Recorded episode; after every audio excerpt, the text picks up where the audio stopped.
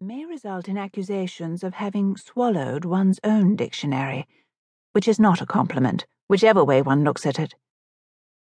Henry Woodhouse, known to most as Mr. Woodhouse, didn't follow the career that had been expected of generations of young Woodhouses.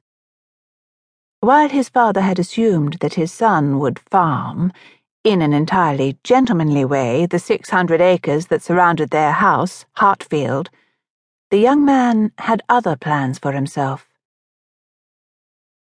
I know what you expect, he said. I know we've been here for the last 400 years. 418, interjected his father. 418, then. I know that. And I'm not saying that I want to go away altogether. It's just that I want to do something else first. Then I can farm later on. His father sighed.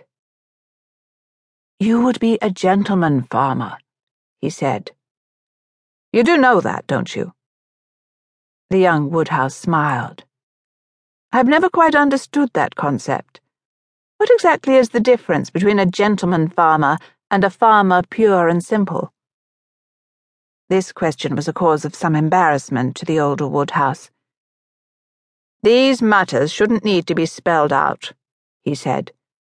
Indeed, it's not a question that one really likes to answer, and I'm surprised that you feel you need to ask it.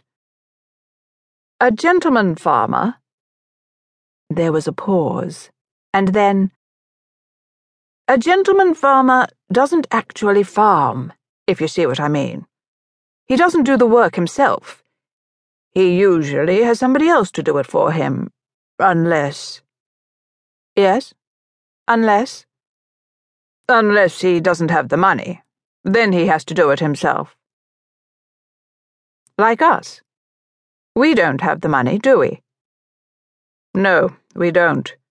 We did once, but not any more. And there's nothing dishonorable about that. Having no money is perfectly honorable. In fact, having no money can often be a sign of good breeding. And a sign of poverty, too. There was another sigh.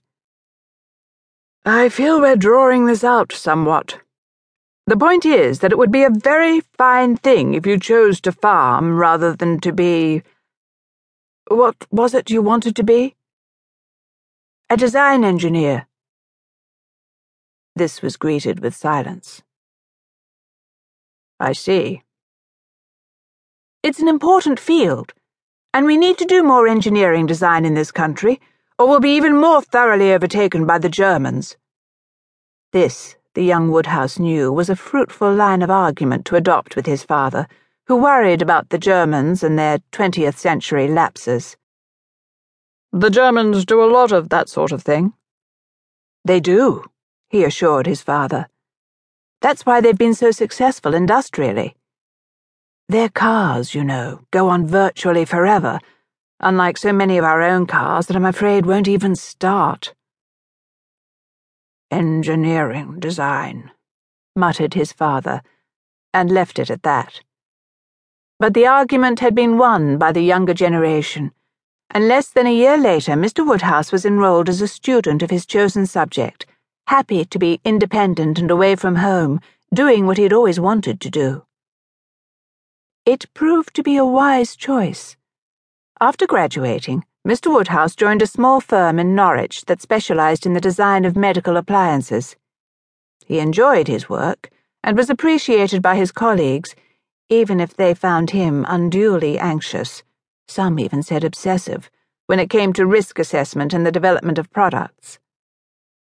The work was interesting, but perhaps not challenging enough for the young engineer, and in his spare time he puzzled over various drawings and prototypes of his own invention, including a new and improved valve for the liquid nitrogen cylinders used by dermatologists.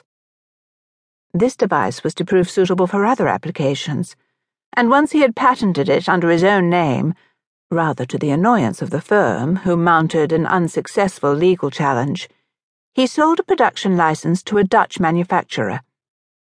This provided him with financial security, with a fortune, in fact, with which he was able to renovate Hartfield, revitalize the farm, and set up his